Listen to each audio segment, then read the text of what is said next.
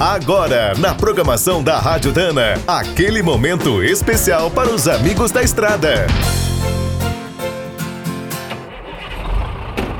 Está começando mais um minuto do caminhão. Fique por dentro das últimas notícias, histórias, dicas de manutenção e novas tecnologias.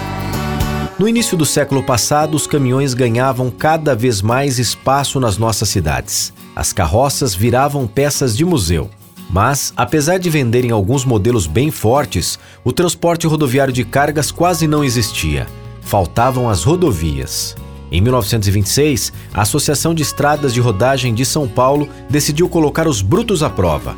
Muitos consideraram a ideia uma loucura, a meta era percorrer com um caminhão carregado os 115 quilômetros que separavam as cidades de São Paulo e São José dos Campos. Vários importadores toparam o desafio, inscrevendo veículos da RE, Benz, Fiat, Graham, International, Lancia, Sauer, Thornycroft e Vomag. A estrada era tão ruim que o modelo mais rápido, um Lancia, levou 3 horas e 12 minutos para chegar em São José no dia 5 de junho. A volta ficou para a manhã seguinte, aos poucos, todos os participantes conseguiram retornar ao Palácio das Indústrias, na capital paulista. Os vencedores foram divididos em categorias. Entre os leves, até uma tonelada e meia, o vitorioso foi o Graham, dos Estados Unidos. Até duas toneladas e meia, o melhor foi o modelo alemão da Benz, e acima de duas toneladas e meia, o campeão foi o francês Arrière. Quer saber mais sobre o mundo dos pesados? Visite minutodocaminhão.com.br. Aqui todo dia tem novidade para você.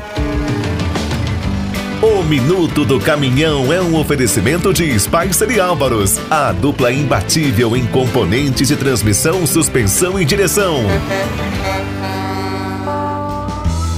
Quem é do trecho já sabe, para ficar bem informado, a Rádio Dana é sempre a melhor sintonia.